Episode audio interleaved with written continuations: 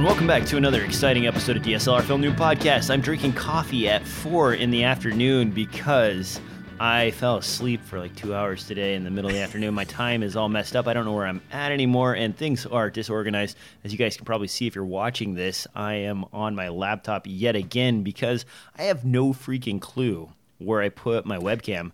But Devin joins me today to discuss all kinds of stuff. Devin, what have you been up to, Yes. man? Uh, well, it's it's six p.m. here, and so I'm drinking wine because it's after five, and and I've been working all day. But uh, oh man, I've just been slammed with uh, so much studio stuff. Nothing's been fun. I haven't done any on location stuff. Um, I think I might have something for Al Jazeera later this week. That's still tentative, uh, but for the most part, it's it's just been dealing with the holidays and tons of work at the studio. There's a pile of boxes behind me. Uh, most of them are Christmas gifts for other people. I'm not like building a studio or something of interesting like that. It's just Collecting lots Amazon of parts boxes. and pieces and everything put together. Yeah. So, but uh, t- dude, that is it with me. How have things been going with you after your trip? Are you uh, slowly getting acclimated back to normal life? Yeah, it, uh, t- the time difference is close enough to the same that you kind of just move into the new time frame when you're in Singapore, but when you get back, you you, you don't move back quite right. So I'm still messed up there. And then we just moved here to this new place uh, during that same transition. So everything I own is still in boxes. Um, I only have like five sets of clothes to wear, so it's been on a repeat for the last uh, a while now. It's uh, these these chonies are old, uh, man. But uh, otherwise, nothing exciting to report. December is pretty slow month for me as far as filming goes, and it's raining here, so I'm not. It's out. raining here. That's bizarre too. I think December is a slow month for a lot of video people. Not a whole lot of companies are out uh, asking for videos to be made as they try to make their fourth quarterlies. So Yeah, starting next week, you know, I won't probably even see anybody in the office uh, from there till the new year because you, you get there and people have little notes taped to their cubes and so on that are like, I'm out of the office until after Christmas, you know, like, oh, great, okay. Yeah. And then you look at your project list and there's nothing on it. It's like, there's oh, there's yeah. nothing to do. You, you get to the office and you're like, there's not even anything for me to do here. I'm going to be doing maybe some safety training or something of that nature, you Oh. know. That sounds fun. That sounds real fun. Oh yeah. All right. On that note, I think it's probably Time for the news. First thing I've got on the list here is actually, and I'm using a. I got two mouses here too. That's confusing as heck for me. Boy, am I organized. Uh, the first thing up on the list is actually the GH4 price drop. You can now find it for nine hundred dollars. That is very attractive pricing. Uh, I've also seen it used for as low as eight hundred dollars. So the GH4 price drop. Do you think that means that we're definitely going to see a GH5 at NAB this year? Uh, no. Well, uh, first off, it's still gray market. This is still uh, a few resellers on uh, eBay, but I take it they're dropping price because whatever they're getting it for is also kind of dropping price. Uh, but yeah, I'd say considering it's kind of been slowly ramping up. Uh, I mean, we've we've had this GH5 discussion a few times. I think yes, Panasonic needs to get back out there because of the A7S2 and all that going on with that, and the fact that that's risen to popularity, uh, more or less. I mean, you talked about it on the last podcast how well it's kind of the same camera. It does have 4K internal, but there isn't a huge selling point besides 4K internal, which for a lot of production flows doesn't matter. So that all being considered, you know, you've got a much cheaper version while you have this expensive version coming out at the same time. Um, but Sony has right now a lot of the attention because everyone's been talking about their low light camera, especially to just coming out with the uh, FS7, FS5. So for all of that, Sony right now has a big grab on attention. Panasonic still hasn't come out with any kind of successor to uh, an AF100, uh, like there's been rumors about here and there. Yeah, but the AF100 was pretty junky, man. no, no, it was. I, I'm not saying it was a perfect camera. I mean, uh, so many people, so many people on, on their message boards were like, "Oh, this is gonna like change the industry," and it's just it It it, awful. it wasn't. It was a good idea. It wasn't revolutionary, but we kind of saw that come back when you know the C series came from Canon. That was kind of the idea with, hey, let's go with interchangeable photography lenses uh, and still give you things like XLR inputs and all the other stuff that you need. So Look at these prices, should- man. The Yeah, you can pick one up now. for like five hundred bucks. I, I believe It's pretty like a- low bit rate though, guys. Yeah, it's, that's like uh, a GH2 sensor, I believe, that they've got slapped Yeah. into that guy. Man, now you're talking about eBay and the price for the uh, GH4, and I wanted to mention I don't know if you saw this, but Canon's actually suing several of the sellers on eBay that uh, are selling Canon products gray market at extremely discounted prices. Oh, I haven't seen that at all. yeah, there's a, a big lawsuit, and in fact, uh, let me see if I can find the link. Actually, I don't know have any clue where the link is, so I'm not going to go. I know it. nothing about legal stuff and legal jargon, uh, but to me that just doesn't sound like something you. I don't know that you can do. I mean, I guess Well, they didn't just uh, start to sue the companies that are selling them. They're also they named in the lawsuit the CEO of F and I think it's F and V or F and S. Uh, that's one of the main resellers on eBay of these. Like when you see the 5D Mark III, for example, as like a bargain basement price of maybe like nineteen hundred dollars or eighteen hundred dollars, uh, it's usually those guys. And what they do is they go to another market and they use currency exchange in order to purchase. Like if you go to Singapore, for example, uh, it's Sure. seventy cents to the dollar. So they can buy a bunch of cameras at that pricing and then uh, take the kit apart. You have the discount of the kit plus the discount of the currency exchange and sell them in the United States and make uh, you know enough of a profit to to move cameras. So they- justify all that work. yeah, Yeah, and they you do, it in bulk. volume. So, and they've been getting away with it for the last five or six years, and no one's really said anything about it because everybody sort of knows what gray market is and how it works. But Canon has gotten kind of upset with them and has started filing lawsuits against these companies for doing that. And they've named two of the main eBay sellers, but there's still a lot of smaller ones that are out there kind of still getting away with it. Maybe it's not a big enough uh, company to attack directly, so they're maybe firing shots across the bow. But it is interesting that uh, Canon, as their market share and money starts to fall off, that they are suing these guys now and trying to find other ways to make their money back. Yeah, it's. I mean that that really is interesting because uh, there aren't many markets where doing that is a viable business plan, uh, where currency conversion is actually going to net you any kind of profit.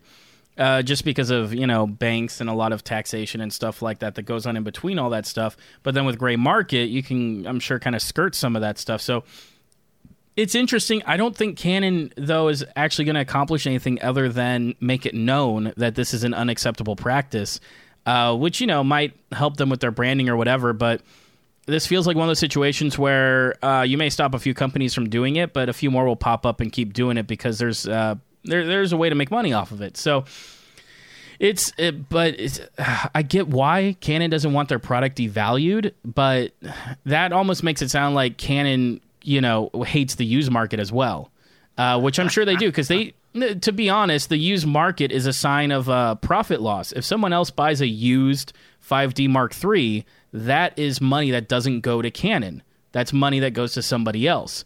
So uh, instead of focusing necessarily on how many cameras are in circulation and those are the numbers you should focus on, uh, some companies will focus on, yeah, we, you know, when so many people resell our products because either they don't like it, they don't meet expectations or whatever, we don't get any of that money from those customers, the secondary customers. Um, yeah, I, I think that's silly thinking, and I think that they already did get money from these sellers. They're just trying to stop devaluing them because it's hurting their sales in America, and so the profit margins they're supposed to make in America and other places they aren't hitting right because people are going to this gray market stuff. So it'll be interesting to see what comes out of it. But I imagine like a lot of this stuff, it's going to be litigated for years, and we won't even know what happens after it does because it'll all be you know NDA. Yeah, it's uh, it's pretty interesting to see the announcements as they they sort of go after these people. But uh, I want to switch gears on this and talk about gray market for just a second. Devin, have you ever Yeah. bought any gray market cameras? Yes, absolutely. Uh, I'm pretty sure my um, uh, my GH3 was probably gray market, if I recall right. No, eh, no, I, I, no. I think my my GH3 I think was Adorama, if I remember right. It was a while back. Uh, a lot of lenses. There's been a few. No, even all the lenses have either been used or they've been uh, the cheaper like Sigmas or something like that, and I just buy those pretty much at MSRP price. So I've got two right here that are gray market. Uh, I've got the 5D uh, Mark III I don't know if you guys can. Here you go. 5D Mark III and the 6D. These are way too big for my little tiny web camera here, but uh, both of these were bought gray market, and both of them were in that sort of like crazy, wacky deal phase. Uh, Mm-hmm. I don't know if you remember the price structure for the 5D Mark III, but uh, before they discovered the RAW hack, the camera was dipping down under the two thousand dollar range. I, I believe I picked it up in one of those fire sales for like eighteen hundred bucks. Then it flew Yeah. all the way back up to three thousand and some change when the raw hack came out, and now it's finally settled back down into that eighteen hundred dollar ish range again. Now with the the suspected 5D Mark IV coming out, and honestly, other than the shipping issues that you get with gray market cameras off of eBay, it's a pretty good deal. I mean, the 6D, I I want to say I saved like 500 bucks buying the 6D body, um, and that was fairly close to when it was released, within like six months, maybe eight months of the release of the 6D. So, and when I talk about the shipping issues, probably should mention a lot of these sellers, since they're shipping from either overseas or some kind of intermediary warehouse, they require a signature when it shows up, and so you have to be home in order to receive your product. Right. So that's where it can be issue for some people, and you see a lot of complaints, is because if you're not there, uh, they'll try three times and then send it back. You can call Yeah. the carrier if it's UPS or FedEx and have them hold it at you know one of their main stations, and you can go sign for But it if, there. if it's But- like DHL, then you really don't have a chance. Yeah, where are you 'Cause gonna go? As far as I know, DHL doesn't let you do that stuff. Yeah. And so you got to be careful with that and make sure that you have like a relative, a family member, or somebody home to sign for it if you're ordering them. But otherwise, man, uh, the cameras, they work great. I've had my 5D Mark III f- since the release, I've had my 6D for quite some time. Love both of the cameras and had no problems with either one of them, uh, other than the battery grip issue. I think I mentioned about that weird blue line I was getting, but that's neither here nor there. So, uh, gray market camera is not that bad of a deal. Uh, I hope that Canon fails to crack down on this simply because I like enjoying the discount. Now, moving on down the line here, we've also got some EVF news, and this is kind of interesting actually to see uh, that the announcement came after the camera was released.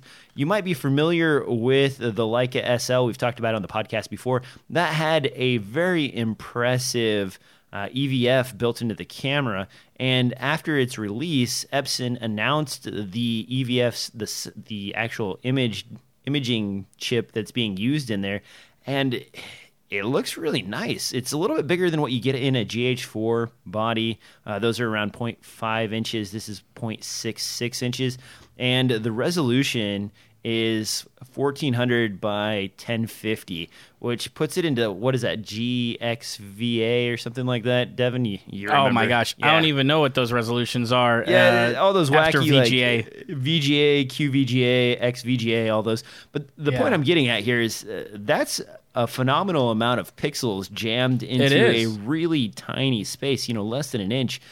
At what point do you think we get from we go from having these be sort of adequate? I mean, you've used the GH3, GH4, the viewfinder. Mm-hmm. It's better. It's better, but it's not amazing.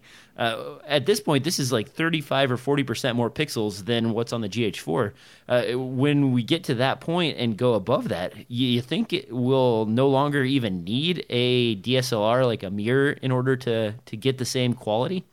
Uh, absolutely not. Absolutely not. and No? uh, I, I, while I see it improving, yes, uh, there's a fundamental flaw when it comes to photography. I mean, on video, uh, it, we've always had EVFs. That's the only way to do video because video is just electronically transmitted and stuff like that. So EVF has always been necessary for video.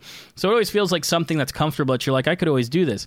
One thing I've noticed though with every VV, uh, EVF system for photography purposes is that um, it just it won't do low light. Like it will it will sit here and bring down the refresh rate in order to match kind of the shutter speed that it's previewing at to like see Ah, what you're trying to take a picture of. So anytime you're in a low light environment, uh, it becomes laggy and slow, and that's not any fault of the EVF. That's just the physics of your sensor is allowing more light in, so you can preview your composition before you take your photo. So it's always frustrating to use in low light environments. Uh, so I still see a lot of photographers. I mean, right now the mirrorless market's blowing up. You can't deny that, and the mirrorless market uh, probably over the past two years, maybe it was only the last year, has started taking away market share from the DSLR market. And I see that as a growing trend. That's something that'll happen. But I think on the pro level, your guys who are doing the 5Ds and the 7Ds, uh, whether they're at the football stadium or they're in Iraq, uh, you know, in the in the war, whatever that's going on. When they're when the action's happening, I see a lot of photographers who are going to want that kind of like accurate responsiveness that like it just works. You look through it and you see what you're going to take a picture of, and you can have a lot of confidence in what you're taking a picture of. Uh, EVFs do bring a little bit of confidence in the fact that like you can preview an image after you've taken it without taking your eye off, which is kind of cool. Uh, that may be niche for some people, but that's kind of cool. As well as um, if the EVF is matching what the photo will look like, you already know your exposure, color, white balance, and everything else before you take the photo. So it's interesting because you can get a lot of feedback from an EVF to know what the final product will look like before you pull the trigger. Uh, but then at the same time, if you're rapid firing and running around and trying to get triggers and you're used to already working off of your uh, uh, built in light meter and stuff like that, an EVF is just going to slow you down. So I never see it completely going away, but this I feel like is reaching the level when you talk about um, over a thousand by a thousand pixels. It does get blown up. Like that, that sounds like really nice, but understanding the optics and how like any small uh, space between the pixels and stuff like that that all gets blown up once you put it through optics so that it properly matches with your eye so your eye can focus on it. Um, you, you, know it's it, to see that i go this is impressive and i love seeing this kind of stuff because for video cameras this is absolutely necessary. Uh, that's the reason why i spent a bunch of money on evf because having high detailed uh, images in your EVF is absolutely crucial for video. Unless you're lazy the... like me and use just a screen with a box around it because I don't like putting my eye up against stuff. Sure, sure. But in the in the video market, since mirrorless has blown up, I see EVFs becoming more popular. Uh, and more important in the mirrorless market, and probably a lot of people who are on the fence who are like, well, yeah, you know, uh, a mirror is nice, but if it means I can like minimize my camera profile, which makes it lighter, and I can use smaller lenses with it, or I give you know an ability for adapters. We've talked about this, the advantages of mirrorless uh, over mirrored.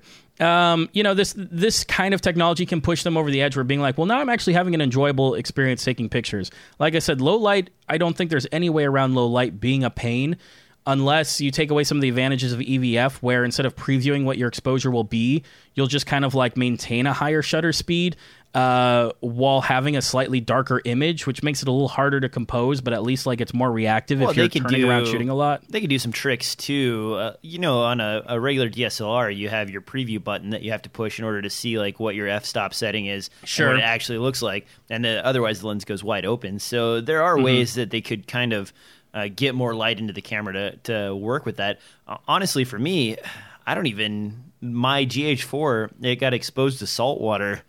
Uh, what? yeah, a couple like seven or eight months ago or a year ago now. Uh, it's been quite some time. And because uh, I was shooting uh, on the ocean, and long story short, waves, those are a thing. they happen. They splash you. Um, yeah. And the camera came out okay, but ever since then, my EVF has been permanently fogged. Like I can't see anything through it. it I mean, and I you haven't repaired it. No. It's like two screws. Two yeah. screws, man. Uh, is it? I've never. I didn't even look. I'm like, well, I don't really use it that much. I, I just. I'm pretty sure. If I recall right, it's been a while, but I feel like I've already taken my EVF off of my GH3, and since they're the same body, I imagine they're similar. Where it's just like a couple screws, um, and I think it's for the purpose of replacing the glass in case the glass gets cracked or something like that. Hmm. So it's supposed to be an easy to replace part, maybe. I don't know. It's it's been a while. That could have been another camera. It's it's been a long time, but yeah, I think I, that that's something you could probably fix. I've just but been working like, around it. it. Like I've just been like, eh, I'll use the flip out screen. You're like, I use screens. I, I I sunshades. I'm Mister Sunshade over here. I don't believe in having anything against my eyes. I can't be bothered. I just sunshade all day. I don't like uh, having DJ hashtag sunshade all day. Yeah, the other issue, you know, well, man, okay. The, the point is, I, have I've lived with it for quite some time, and it, it really hasn't affected my use. Even in photography, uh, I don't use the GH4 for anything that will be remotely low light. Uh, you know, 1600 ISO is it for the GH4. So if I'm planning to go out and shoot something that's going to be you know, indoors with poor lighting or it's going to be at night or anything else, I'm going to either grab my uh, 5D Mark III or the A7S. I'm not going to grab the GH4. And for everything else, man, the the flip out screen's just fine. I, I can handle it. Yeah. And, you know, even if I forget to bring a little box to go around the GH4 screen, you know, I can do this. It's not that hard to put my hands around the screen and, and shade it and look in there. So, and it works. The screen is really nice on the GH4. Uh, Well, and, and the screen's bright too. I've been really impressed from going from. I was one of those who went from a T2i to a GH3, and I believe the GH3 and GH4 screen are identical. It was only the EVF that got upgraded, but don't quote me on that. Um, but the uh, the screen brightness on the GH3 really can do just fine in even in some outdoor environments. I mean, it's not the brightest monitor. My EVF is brighter than it, and so are some of my seven inch screens. But uh, I, I'm pleasantly surprised on overcast days. I really don't need a sunshade on that screen if I'm shooting straight off of the screen, which most of the time I am. Because in video, the, the video DSLR scape, you're not really ever shooting up against your eye just for you know things you attach to it and everything else it, it, it always becomes something slightly off of you that you hold it's never something like photography where you hold it up to your eye so uh, but i've been impressed by the screen and i think a lot of the screens are the same way i can't speak to the a7s how good that screen is because i haven't used that outdoors but I wish that the A7S had the flip out screen instead of Sony's stupid accordion thing. Because I mean, Yep. it's it is nice if you. I, I know we've talked about this before, and you kind of scold me for this, but I like to shoot with my camera at my chest. So having the flip out screen on the A7S to look down at is fine, and, and that doesn't bother me at all. But a lot of times I want to flip it up and turn it towards a direction, or you know have it off to the side, and I, you can't Oh, get yeah. that, and so it's really It- frustrating. But the screen looks nice. Well, and it's so funny because I, uh, you know, shooting with a T2i way before the flip out screens um, uh, were really popular in these DSLR for video cameras. The uh, I- it was one of those where, like, when I was looking at the GH3 and a few other options, I was like, well, do I need a flip out screen? Like, how important is that really? And then once you have one, because it had been a while since I like used a DVX 100B or something like that at that point. Uh, but then once you start using it again, you're like, oh my gosh, just every single shot. Like you set it up on a tripod and you can like, you know, stand to the side of a tripod. If you need to scoot the tripod to the back of a room, you could butt it up there and face the screen. You could shoot yourself and it's super easy. Like just all these things where you're like, oh cool, I don't have to carry around a second monitor Yeah, to like right make sure I'm getting the job done. this is pretty much standard in every one of my Canon bags. I have a SmallHD DP6 or DP4 to carry with me because I, I need a monitor to mm-hmm. change directions.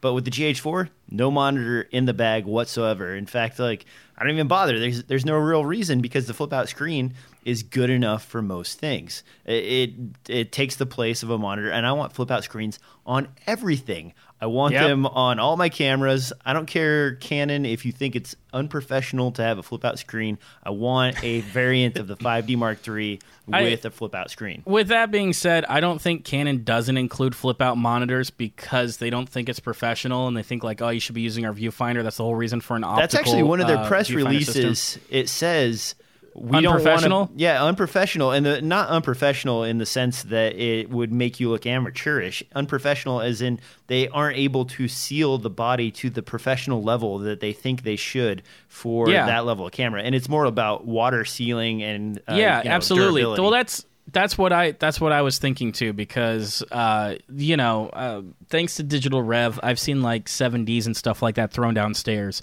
and five Ds, and it's amazing what some of these cameras can stand up to.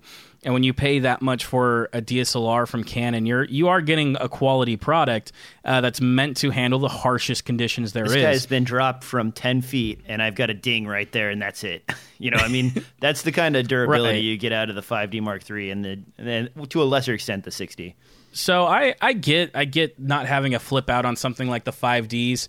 Um but uh you know, it still seems like something for me at this point the market's changing and even though you may not like it, it may be something you start looking at accommodating because it wouldn't be impossible to have a flip out screen that is so, that that has the weatherproofing that they desire, uh, but at the same time then it's just easily replaceable. like Like they locked it in somehow or had like a, a locking mechanism for the screen that would probably do away with some of the durability issues that they were concerned with you know uh, maybe Well, like if- some sort of engaging teeth or something like that to yeah keep it and and if if you wrap the screen while it's closed if you wrap the screen uh, inside of the body as opposed to like the GH4 where it's kind of just a part of the body that hangs out from it. Um, you know that that can help to toughen it up too. I mean, I'm not a camera designer, I'm not an engineer, I don't know any of this kind of stuff, but uh, I think that having it kind of easily replaceable with the assumption that some people are going to drop this and it's going to break the screen, but the rest of the camera will be fine, and just making sure that that part is somewhat easily serviceable by Canon, say maybe they don't want to deal with the warranty cost because maybe that would be covered under their warranty because they're usually really good about. Uh, you know, uh, their warranty. How long does their warranty usually go? It's like only one year. something? uh, One year warranties, really? Yeah, um, but if you I don't know why the, I thought it was more. It- you can pay for the the Canon professional service, which I paid for for a number of years. I don't pay for it right now, but uh, you can send your lenses in. They'll clean your body, and I think they give you uh, sixty percent off on repairs. So if you really mess Okay. up, so uh, it's kind of a warranty, not really, because you're paying like ninety five dollars a year for the service. it's like those cell phone like plans. But I used it to have my body cleaned, so because they give you two free cleanings, and then if you go to an event where the Canon professional booth is there, anything that you bring with you from Canon, they'll clean for you. So you can have your Mm-hmm. len- lenses all taken apart and clean. You know, if you have gunk, uh, I've sent in lenses before when I had like uh, fake blood stuck to all the sides and stuff. It's really gross. And I mean, it's a pain for me to clean it off because I mean, alcohol wipes Sure. and like Q-tips and stuff. You send it into them, they have all the right tools to do that. They have like ultrasonic cleaners for the front elements and stuff like that. So it's it's pretty nice. I mean, it's worth paying for if you use it. A lot of times they're counting on you uh, not bothering with shipping your stuff in or or whatever. So Sure, yeah, and that's where they make their money. Now, Yep. moving on down the line because we've kind of wandered all over the place here. I wanted to Yes, talk a little about this Indiegogo here. This is the Luna camera, and it seems as though 360 degree cameras are all the rage. This guy had a goal of fifty thousand dollars. They've reached the goal, and now they're up to eighty-seven thousand dollars. It has two 190 degree fisheye lenses, one on either side, a magnetic base to attach, and is small enough to fit in the palm of your hand. Do you think this is going to be any better than something like the Kodak SP360? And with the two lenses, do you think they'll have any software implementation that's good enough to use to sort of turn this into a, a proper 360 degree image when they're done? Uh, yeah. I mean, what we've been watching. Uh, what's what's the company with the stick thing? Theta, something like that. Well, Uh, there's like there's six flavors of that now. Uh, what is it? Yeah. Nokia? Doesn't Nokia even have their own yeah, flavor no, of Nokia 360 probably has one too. Uh, but I think the really popular one that's been taken off is uh, from a brand called Theta. I think they're kind of new. They might have done a Kickstarter to get going or something like that. But um, uh, Theta 360 looks like the one I'm talking about. Yeah, this little stick camera. I just I've seen everyone on YouTube using this one. Uh, this one seems to be really popular. Uh, I feel like we've had the talk about 360 before about how it, it, it can help kind of that VR environment, living experiences, uh, simulating experiences, uh, more or less. But in terms of storytelling and being cinematic, there's too many limitations on this kind of technology. Uh, just because if you're using the technology in a 360 fashion, then it makes it really hard because it requires interaction and interaction in a way that is like more than just sitting on the couch. Like a video game, you can play sitting on the couch. Uh, if you wear Google goggles and you watch a 360 video, uh, you you have to spin around and move. You got to use like an office chair, stand up and do it. it. It's like slightly more interaction. I know that sounds like such a small thing, uh, but Well, I think uh, reading and, and watching all their sort of advertising material for this particular camera, they're kind of angling it towards mostly uh, action events. You know, they have a guy hang gliding, they have some people on the beach, and so on. I- don't think uh, this company in particular sees themselves as a filmmaking event per se. It's more like, hey, experience what I just did because I'm so awesome. Look at how awesome my event was. you know? Yeah. But even then, I still feel like that is less. Like, I've watched so many GoPro 360 videos, I've been all about them. But even I understand that that is the crappiest version of the video.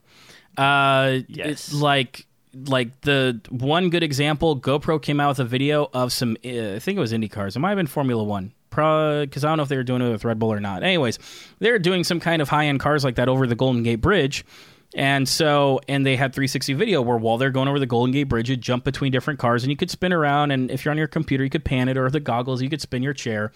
Uh, and it's one of those where I go, this is cool, but think about how much more exciting and exhilarating this video would be if they had like 50 different camera shots of it flying by cameras and like eh, you know high end drone shots and stuff like that and all these different angles and with editing and stuff like that to help build um, kind of the story. You know, that's not really a story, but like you, you get what I'm saying. a little like bit of momentum pacing. because otherwise, y- you know, with the, an actual edited video, you are forced to go through the perspective of the editor uh, through a scene.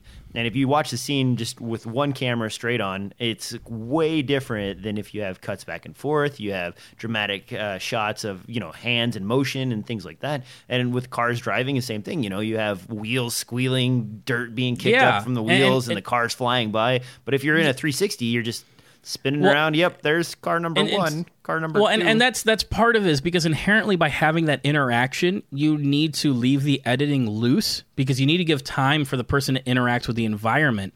Uh, that's something that people learn in video game design is like.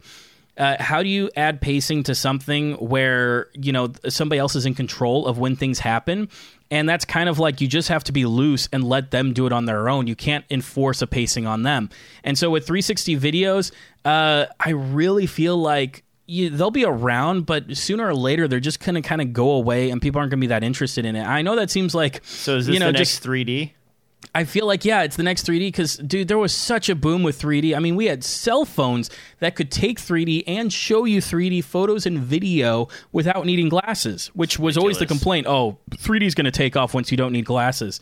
Um, and now, like, what are people talking about CES? Like curved TVs and 8K and contrast ratios, which is the same thing. Uh, maybe not the curve part, but the same things they were talking about when they came out with HD TVs was contrast ratios and detail. So, like, it's just it's one of those things where like 3D came around for a while and it went away, and I kind of see 360 being something like it'll come and we'll still do it because we have technology that can do it. Uh, but it's one of those that I don't see it sticking around, and I just don't see it being the best way to view a video, even if it is of an experience or a sporting event or something like that. There's some situations where this is super necessary. Uh, this kind of technology, say like you're taking some kind of robotic submarine to the bottom of the depths to like look around and look at stuff like that. There's places where this technology uh, can definitely be used and very useful. And maybe, yeah, I don't know, we reach a point where like 8K video in a 360 is the best way to shoot, and then you just crop whatever you want. But even then, shooting 4K video and cropping in post, I don't think leads to very good results either. So, Well, and something like this, you know, your resolution's pretty low. Uh, if you look at like the video footage, the example footage from that Kodak uh, 360 camera, the SP 360, that one, man, everything looks awful, Mm-hmm. It- and, and it's- you have to stretch things out and do some it's conversion it's in not order to get the image. and it's not the- just the sensor. It's not even like you could say, "Oh, throw an 8K sensor in there; it'll make it look no, better." it no, the optics. The optics it's are super stretching- wide. Yeah, exactly. And so they're doing a bunch of trickery to like squeeze the world back into a regular perspective. And by the time you do that, your image quality is down into like the standard def range. And looking at this, I mean, at least it has two cameras instead of doing that weird global single camera in the center. But Sure. It's I don't know. So I- the the two, thing. the only and, and in terms of filmmaking, the only times where something close to an element of like 360 video has been done that I can think about that were like really helped to create a better product in the end result was um uh, in the the social network for some reason.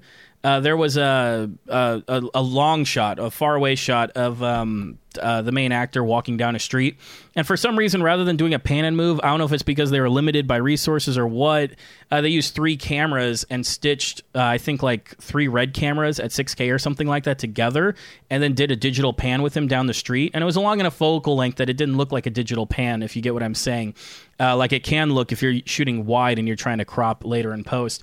And then another way was in that um, uh, the one with Tom Cruise and the end of the world with the one girl and the uh, the bubble ships and everything else. Uh, Do you know what I'm talking about? No idea. The The- bubble the, ship. one with their Empire State Buildings buried in sand. Like the whole world is just sand or whatever. It's all like dead. you talking about Planet of the Apes?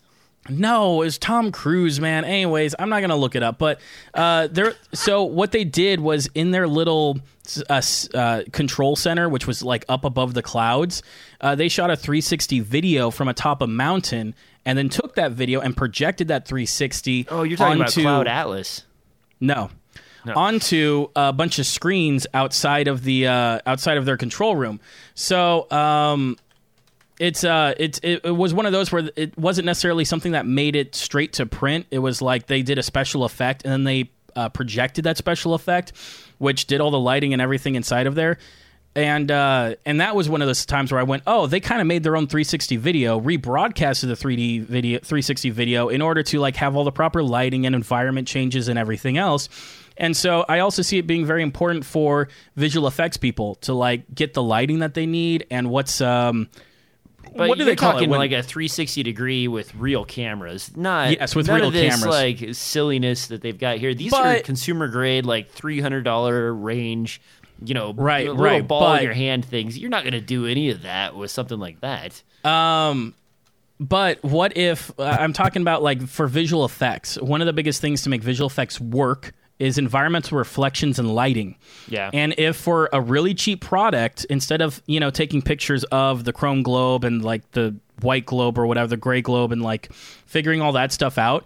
You could just shoot with a 360 video in that environment and then just copy paste it. And then, two, it's even a video. So if you're doing camera moves and stuff like that, and your whatever 3D object is is temporarily being filmed at that location with one of these 360 videos, then when you get to post, while that object moves track. around the room, it's like yeah, it's like some of the tracking is in there and everything else. So uh, for me, I'm like that is That I, gets I see a it little being useful too, for that. Because imagine like ray tracing light around, uh, you know, an actor in the middle of this, you know, virtual 360 scene. So you pan around the actor, but now you're having to do like light ray tracing for the face and you know, however Yeah. else. And that, I mean, yeah, but that but I'm I'm saying that it, I I see this being used as a tool, but not as a camera. If that makes more sense, I see it being used in a few situations to do cool stuff, but not being a camera. And the movie I was talking about was Oblivion, so never seen it. I can tell. I can tell.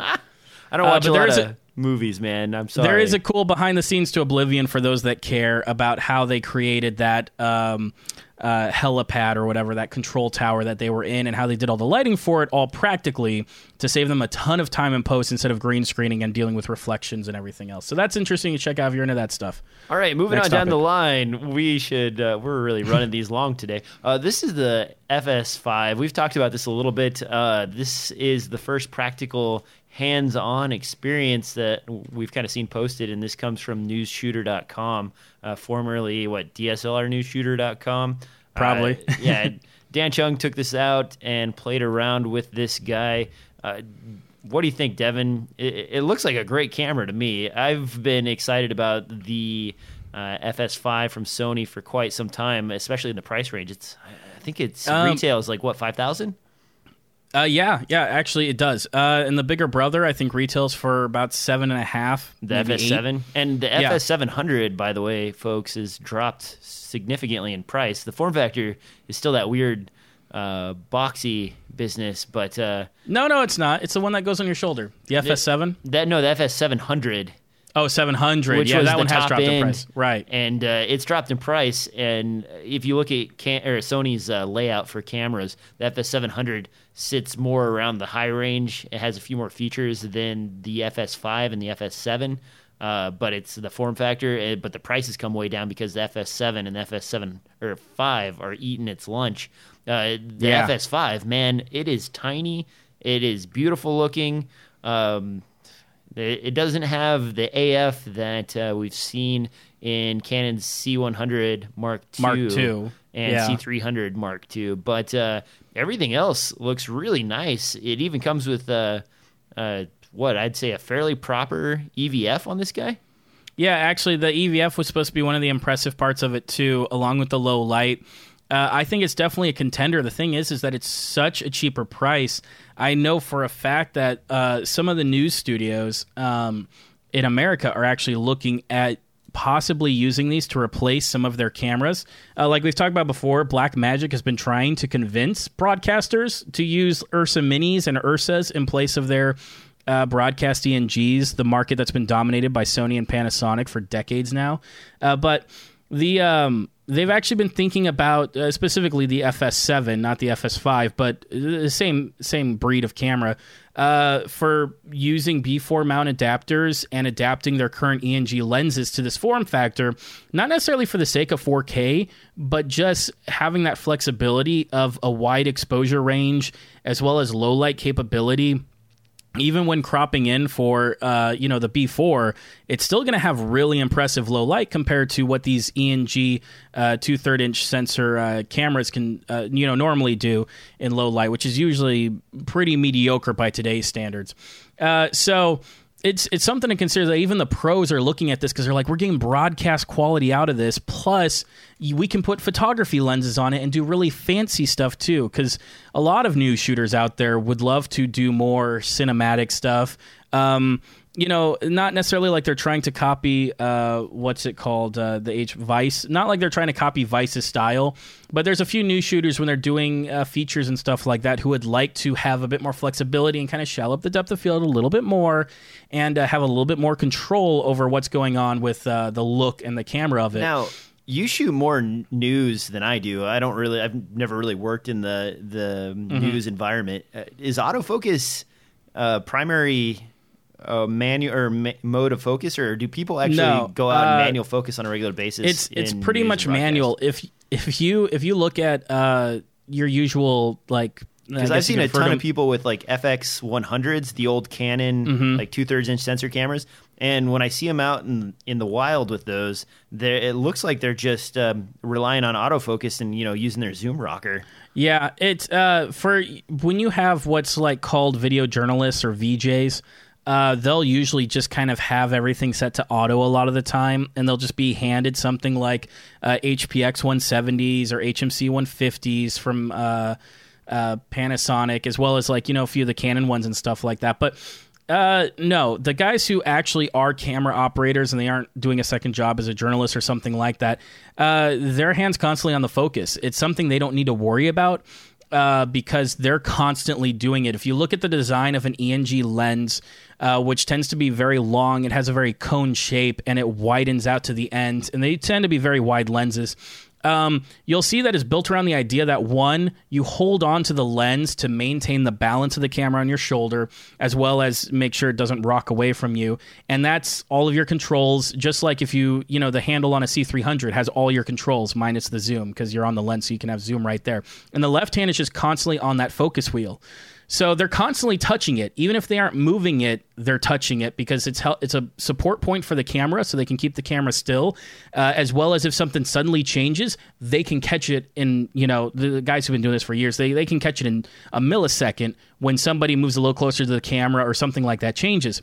So they don't rely at all on an autofocus system. They don't trust it at all. Their hand is on the focus because anything can happen, and they're going to nail the focus as soon as that something happens. So part of that it helps that they have a smaller sensor so they do have a longer depth of field uh, so they have a little bit more leaning room even when they go wide open at something like a 1.8 or 1.4 uh, because two third inch sensor is really tiny it's kind of round super 16ish so they, they, they still you know um, You're not uh, going to but- have razor thin depth of Yeah. depth of field, uh, obviously with a two thirds inch right. sensor.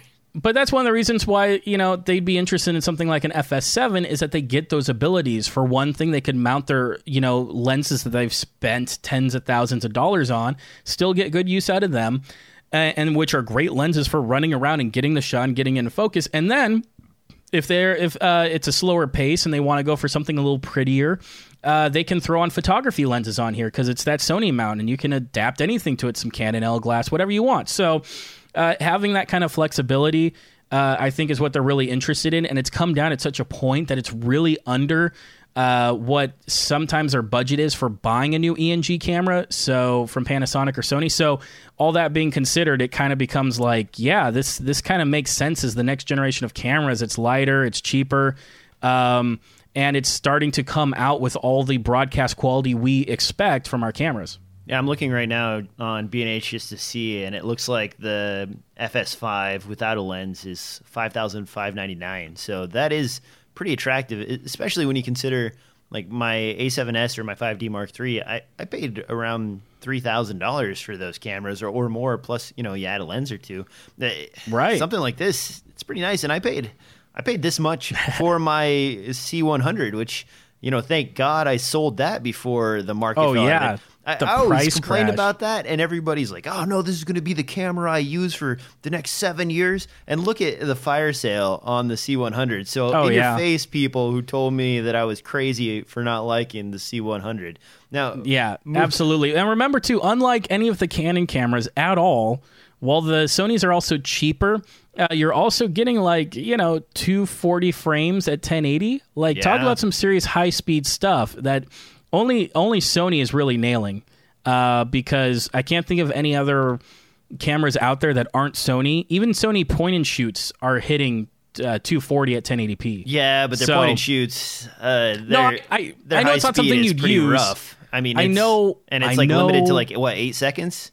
I think it's two. Oh, two. That's even worse. Um, But, but I, I understand that. I'm just saying that Sony seems to be really interested in high speed, and no other camera manufacturer seems I think to they're be just really like they have it. have it on their main video processing chip that they're using, and they just uh, Yeah. well, we'll just throw it in with everything. Don't even worry about it. You know. Uh, Yeah. The other thing that's attractive about the SF5 is that. Uh, you can actually, or FS5 is that you could use it with a Metabone speed booster with Canon Yeah. lenses. So now you know you, can use your stills lenses with this, but you can get a little, get that extra bit of light and get more of a full frame look out of it if you want to. That's very attractive. Or you As- could combine as- this with something like the Sigma. What is it, 18 to 35 millimeter f1.8 and Yep. a speed booster and And a speed booster, yeah, it'd be the brightest thing in the world. And you'd you'd have no problems in any low light environment with this camera. You'd be out shooting um, campfires and stuff like that without a problem. The the real question, uh, which uh, one reason I brought this story too is because he was using that LED light that you said you grabbed one of, uh, that uh, you were a fan of, the small. Um, Are you talking about the uh, Aputure Aladdin? light storm? no the Aladdin? Yeah, the little one, the one that like had a built-in rechargeable battery. And on the last podcast, I'm like, but it's rechargeable. How are you supposed to like turn around and shoot right away? Look at the second picture. You don't. He doesn't understand what I'm talking about. Look at the second picture. But there's a small Aladdin light that he was interested in. This was in the story too. But the real question comes to you, DJ. That, um, you know, you you felt like the C100 wasn't really for you. It didn't work. Would one of these Sony cameras start to appear to you? I know you like the super small factor. You like carrying stuff around. But is there some kind of project where you imagine having physical like XLR connectors and like physical audio gain dials and stuff like that in what is still kind of a small package would is this starting to interest you or do you feel like this is another C100 that you're going to like hate and not really be interested in No, when I saw this, I actually started crunching the numbers to determine if I could squeeze it into my budget. Um, uh, I'm still amortizing a few of my cameras because I have to, you know, make sure that I make enough money off of them in order to uh, justify the purchase. So until I get to that point, uh, this one is not in the cards simply financially because I've made some other choices uh, rather rashly earlier on that uh, you know have limited that. But once I've gotten through that. I will be looking So- again at full size cameras and the FS. you're not going to sell your A7S to buy one of these is what you're telling me my A7S. The resale value has fallen through the toilet. Yeah, you can go true, buy it a has. A7S Mark One now for you know th- 1600 1500 bucks, and I Yeah. paid three thousand and some change for it. So I mean. I I have to use that Right. camera for the length of time that I spent money on it. Uh, otherwise, it's not worth it to me. So, and I, I generally try to make at least three to four times the value out of the camera body before I'm willing to sell it. Uh, so, Sure. it- the A7S has still got at least another year of legwork on it uh, being charged out before I get get rid of it. um, the FS5 though does look really nice. Uh, I will say in that video that you link to here in the show notes, uh, he was shooting what mostly uh, 3200 ISO. yeah that's what he posted It's not nearly as dramatic as shooting at you know 100,000 plus ISO on the Right. FS uh, seven or not FS seven D. Man, there's so many closely related titles to these camera names. The Sony S7, the Mm-hmm. so I don't know uh, the I can't say that I would go for low light for this. This would be more like if I were to replace my GH4 body and maybe a 5D Mark III, that might be closer to the range because I still do need really Well, low light performance. And it's still it's still doing better than a GH3 at 3200. That's yeah, that's the part well, to think about. Better than a GH4. I mean, I won't shoot Or, yeah, past 1600 on the GH4, so this is better than that. and and the, I'm sure the camera can do more, but this is the kind of situation too where he's he has to do things to a broadcast standard. He has to be mindful of how much grain is in his image. Yeah. because there's a lot of stuff that will upload to YouTube that maybe I see a lot of people is a little bit more grainy than I would like, but it's passable because by the time YouTube compresses, it loses a lot of that temporal detail. So like the noise kind of goes away in its own when you upload to YouTube. That was my big complaint about the C100. Everybody jumped up and down about how great low light performance it had, and, and same with the C300. But really, when you get the footage, uh, your contrast goes away, your color and everything kind of just fades out into this like mediocre gray, and then the noise. The noise was awful. Like there was crawling Yeah. noise all over the place. Like sure, anything that was exposed to somewhat properly would be fine, but any of the background stuff, you had crawling noise all over the place. It looked awful. And I know that the 5D Mark III, for example, smears the crap out of your image, but That's why you don't see the noise. The noise doesn't look bad, so I don't really care. And I know people fight about resolution and so on, but for me, that crawling noise is just awful. I can't handle it. Don't like it. The F or the S7 you know, I, I love that camera. I use it all the time. It's great for low light, extreme low light, and it beats the C100 hands down in low light performance. So, you know, I can't really justify. I want this camera. I want it. Okay, you got me. I want the camera. I'm not gonna buy it, but I want it. It's on my list. Yeah. Uh, maybe next year uh, I can justify it towards the middle of the year. But uh, moving on down the line because we've spent a lot of time on this. Uh, Yes, we do you want to talk about the teleprompter at all, or do you want to skip that one? Yeah. Uh, well, I can spend a second on it. Hey, guys, teleprompter.com. That's a pretty easy to remember URL, right? Free teleprompter software. Uh, it doesn't scroll. It instead like flashes sentences at you. So, and it seems to be pretty well at auto pacing itself so that it's at the way that most people talk when they do broadcast stuff that you can still control it and it's completely free and it works on your phone so hey if you need a prompter and you weren't prepared because the client didn't tell you that they needed a teleprompter you can try going to teleprompter.com and see if you can have a quick fix All right, moving on down the line. Uh, I'm going to skip this Varavon uh, story and move to the last thing on the list here. Uh, Red has released a new form of the Scarlet. It's the Scarlet W. This is a 5K camera that's capable of shooting what like 120 frames at 4K, uh, 60 frames at 5K, and various other things. The, big news here actually is that uh, they're finally replacing the last version of uh, the Red sensor, which is long in the tooth, three years now, and they've been promising upgrades for quite some time. Uh, this one won't be an upgrade cycle, but they will give you a $2,500 credit if you turn in your older camera. Uh, it's a $10,000 body. You know, is this as exciting as it would have been to indie filmmakers? Five or six years ago, when red was all the rage. Now that we have things like the camera we just talked about, the Sony FS5, FS7, all of these under this price range, offering a ton of features. Maybe not quite as in-depth features. You know, uh, 150 frames per second at 4K, uh, 300 frames per second at 2K. Th- those are really nice, but would you save five thousand dollars and go with something like the FS7 over this? You know that's that's interesting because you brought up indie filmmakers um i don't think that this has ever been really an interesting approach for indie filmmakers i guess Well, when I right. say indie filmmakers, I'm talking. I know. uh, I know. like You're talking about- sponsored. Uh, Yeah, you're going talking to about, like, Sundance. uh, five million dollar budgets maybe like you know low budget stuff no um Not like my indie Even- budget where I have like twenty thousand dollars to shoot Right. an entire film. your your no budget films um no this is something that i feel like uh, e- even for a five million dollar production um you know the reds have gotten immensely better in terms of like their interface their software tons of stuff uh, but the only real advantage be with shooting red has always been like that red medium like being able to shoot raw and correct later and i feel like a lot of the time I don't know. For something like between one to five million in their features, I feel like most directors aren't going to want to spend a quarter of their budget on post production. And then if you're not shooting raw, there becomes less of a reason to go with something like a red, and you can go with something that's just shooting a super high bit rate, uh, you know, ProRes or H.264, and like you can look at the Blackmagic cameras uh, at that level and stuff like that. So it's one of those that like even when Red was popular, I felt like it was only popular for your super mega blockbusters. They all bragged about it because they're they didn't have to have a separate high speed camera for a lot of this stuff, uh, like they did on um, I think Wanted was like the first feature film on a Red or something like that.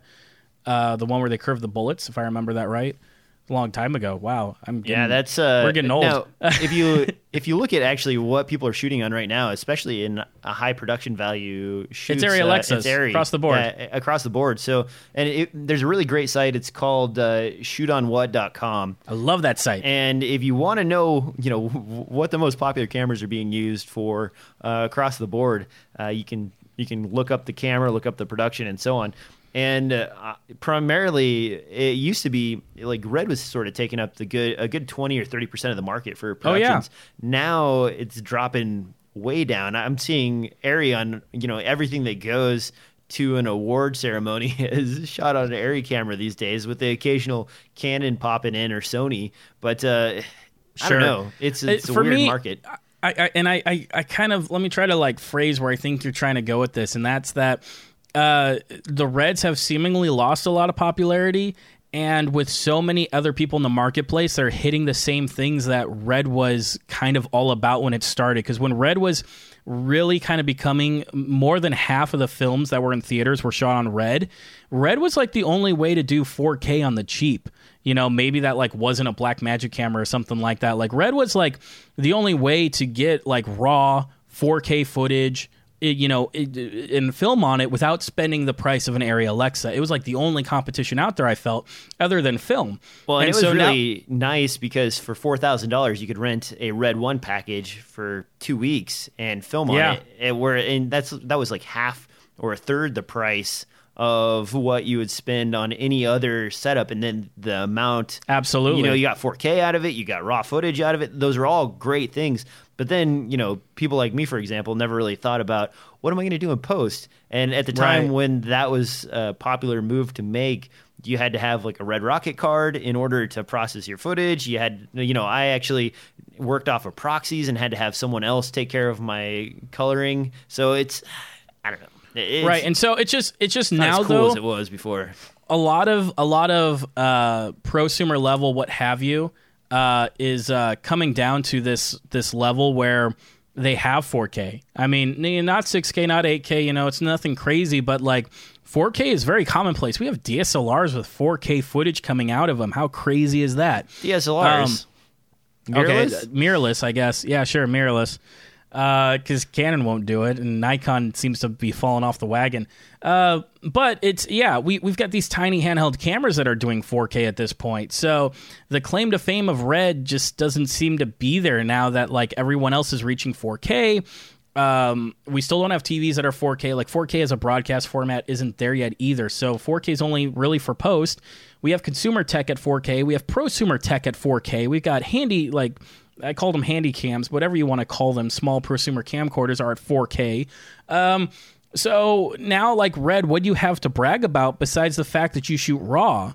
Which they are probably the only ones who do 4K and RAW besides a Black Mag- Magic, which a lot of people have different and the raw workflow about. for red is is much better uh, working oh, with red code yeah. is so much nicer than freaking dng well, there, files there's Ugh. there's a whole industry behind it and Black Magic's built around like an open source i don't even think it's an ideology just for price they're built around open source well and that's free. the thing so red had like the technological lead when they first entered the market but then uh, they've done stuff like the Mysterium uh, sensor. They, they've they've said, okay, we're gonna give you this new thing, and then it doesn't come forever. Or the promise of 4K for 4K, you know, th- that never really materialized. We never got the four thousand dollar 4K camera that Reddit always talked about. And over the over time, they've sort of allowed their market share to erode because they're not the innovator anymore. Now they're just another camera in the lineup. Before they were the major innovator. They had all the cool stuff. They were getting all the cool tech out before anybody else. They were offering it in a sub twenty thousand dollar price range because the bodies for the original Red One were what like ten thousand, nine thousand dollars, and then you could kit them out and, and hit maybe eighteen thousand, uh, twenty thousand, depending on Right. what accessories and monitors and so on. And now, you know, you have Arris dropping cameras down into the thirty thousand dollar range for those sorts of purchases. I mean, how do you justify going with Red versus Sony or any of these other ones? And then even on their lower price models, you have stuff like uh, the FS5 that that it's in such a good price bracket that Yeah. you know it's missing some of the stuff, but. Dang, is it cheap? I will definitely buy something that's good enough if I don't really need, you know, crazy frame rates or what. well, and you. and in terms of that post production, if you don't need raw, uh, this may be a crazy Raw's thought a pain in the process. butt, man. well, this this may be a crazy thought, but uh, I'm well as much as I'm really interested in these Sony's FS7, FS5 cameras, I I haven't seen uh, something really narrative shot on them yet. And that was always like a complaint. People are like Panasonic looks a little video-y, and I don't argue with them. You have to work a little bit to get it away from looking kind of sharp and kind of video-y. Because even when um, I don't know if it's Philip Bloom or who, somebody did a short on the GH4 before it went to market, and even then that short kind of felt like I don't know, made for TV kind of a thing. It didn't feel very cinematic. And it was more than just the lighting and the lens choices and everything else. It was something about uh, the data and the sensor. And so uh, Red has always had a pretty good filmic look. The way that it handles the grain and the uh, highlights and everything else is really good too. I'm not convinced that the Sony cameras are quite hitting that point. I don't think they look as video-y maybe as I hate using that word, but as video-y as like the Panasonic GH4 does out of the box. Um, though things like Vlog and stuff like that can definitely help in Well, that and you're going to get much better 4K imaging out of the FS5 and FS7 than you do out of the GH4. I mean, Sure, yeah, because you got the higher bit rates and everything else. But uh, if you want kind of something that comes out of the camera already looking pretty filmic, and uh, you don't need raw because you aren't going to do a whole lot in post, it's like renting a C500 or something like that. You can get that 4K if you want it, or a C300. Uh, if you don't need the 4K, well, and I- you can get a the lot Mark done. II of the 300 Yeah. have internal 4K recording? I, I think it yeah I think it has internal 4K recording, but I, I keep I keep forgetting because all these marks have like really changed what each of the cameras do, and it's all over the place. But I'm right. Like I used to have an encyclopedic knowledge be able to rattle off parts and label numbers of everything, but now you know you have uh, the the seven series. Uh, you know, mirrorless cameras from Sony. You have the seven series uh, video cameras from Sony. You have the hundred series, the three hundred series. You have the the 5D Mark III. There, so many numbers are close enough to the same now that I actually do have to pay attention to the show notes in order to know what the heck I'm supposed to say. I don't know. It, it- basically, guys, we're not we're not bagging on Red too much, but I know a ton of people that were in the Red camp pretty solid who have moved away from it simply because they've been promised new stuff coming down the pike and haven't gotten it yet. And so Yep. many other camera companies are offering up very attractive pricing as well as feature sets that it makes it hard to justify going over to the red camp. And and of the red camp, there's one more point I want to make. I don't know if this is still true, uh, but on a few behind the scenes videos recently of some people who are shooting projects, they are talking about uh, uh, using the Canon C300 to shoot something, and they've talked about how it's you know the mirror the the screen automatically flips and rotates depending on how you position it on the front of your camera, saying that the uh, the red monitor never had uh, like a flip and a flop. I think it only had like one one type of flip. So like it, it it it made it so you could only mount the monitor in like two ways. Otherwise you know it wouldn't look right side up in your viewfinder. And i think that that's been a request for red to fix in their firmware for a long time and they've never touched it. So it could be little things like that that people have been demanding from red and red's been kind of lacking on uh, is why maybe they move over to other equipment. Now, if you do want a discount on a Red Scarlet X, uh, you can find these guys down as low as four thousand dollars on uh, eBay. A lot of people are selling off their kit left and right. So uh, if you well, you there's really- probably a few people who even like buy it for a project and then sell it. yeah, depending on the range of the project. That used to happen a lot more than it does now, simply because the price is dropping so dramatically. Uh, Mm-hmm. it- in the older older days, and I say the older days, like four years ago, you could go buy a brand new camera, shoot an entire project, and you could resell it within like uh, six months or a year at roughly the same price. You'd lose maybe a couple hundred bucks. Now it's like I'm seeing camera prices drop in half over the course of a year. And uh, that's such a big drop, even in the higher end cameras, because there's so many new devices coming That's out. that's like the cell phone market, man. It's the just, cell phone it's cannibalizing market. itself. So you can't really Yeah. plan on uh, resale as part of your budget because No. before you, you could be like, okay, well I'm buying you know ten thousand dollars worth of camera gear, but at the end of the shoot I'm going to sell that off. I figure I'll lose like twenty percent. So here's my margins, no problem. Right, now it's and- more like you have no idea. Like lenses are still pretty stable. you Well- can still get your money out of those, but bodies and accessories Canon, are Canon's upset at people from cannibalizing them in the gray market when they themselves like took their C300 Mark One and shattered the price and like upset a lot of people, even people that I know that almost that bought that camera two months before a giant price drop. Um, that that kind of is feels like you're turning your back on your uh, your customer base when you do that kind of stuff. So you're right. You have no idea what's going to happen with the value of this camera down the road. I remember things like the AF100, which no one even thought was that great of a camera, but everyone you know on the message board said it would be the next coming. Uh, I think that camera stayed at three grand for something like four or five years. And but now, like everything coming out right now, it's just shattering and dropping in price so readily. man i'm looking at these red prices and it's it's just unbelievable how how cheap it's gotten. Uh, that's that's crazy. All right. On that note devin do you have anything else you want to cover before we get out of here? No, I, I think I've ranted for far too long. man uh, i see that glass of wine next to you is completely empty too. Good job buddy. All right on that note thanks for listening to another exciting episode of DSLR Film Noob podcast. Devin as always has been a great co-host of the show. So thanks man for sticking with it for so long. You can find the show on itunes soundcloud anywhere else uh, the podcasts are distributed. Devin where can people find you? You can find me at Twitter at DevoCut, where I'll argue more about uh, Reds and cam- Panasonic and cameras and, and crappy Chinese batteries that keep turning off on me. Hey, one last thing I wanted to to note before we get out of here actually is that the last episode I mentioned uh, the Leica cameras and a number of you corrected me and I want to point this out. They did. They did. They they got angry too.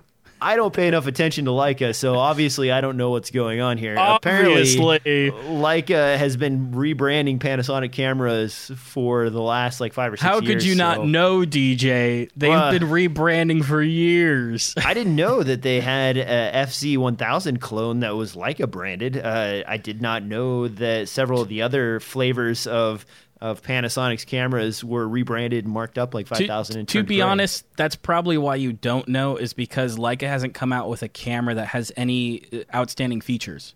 Like like it, it, because of that, you like no one talks about it because they go, well, it's the same thing really as this camera. They're comparable, so what's the point? And if that camera came out first, that's the one that gets the press.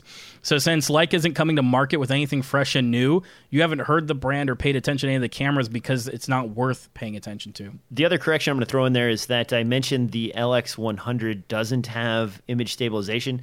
I've actually just never read through the menus. It does, in fact, have image stabilization. I just never actually ran into it. So uh, those two cameras, the LX100 and the D, uh, the Lux D109, are exactly identical, not just kind of identical. So there you go, guys. And you can also buy the Panasonic in a gray form factor with a classy brownish motif. So you can still get that Leica look. On that note, I'm going to close out this show. Thanks again for watching, listening, and make sure you like, subscribe, and do all that stuff. That is great for our iTunes ratings. We'll see you next time on another exciting episode of DSLR Film Noob Podcast.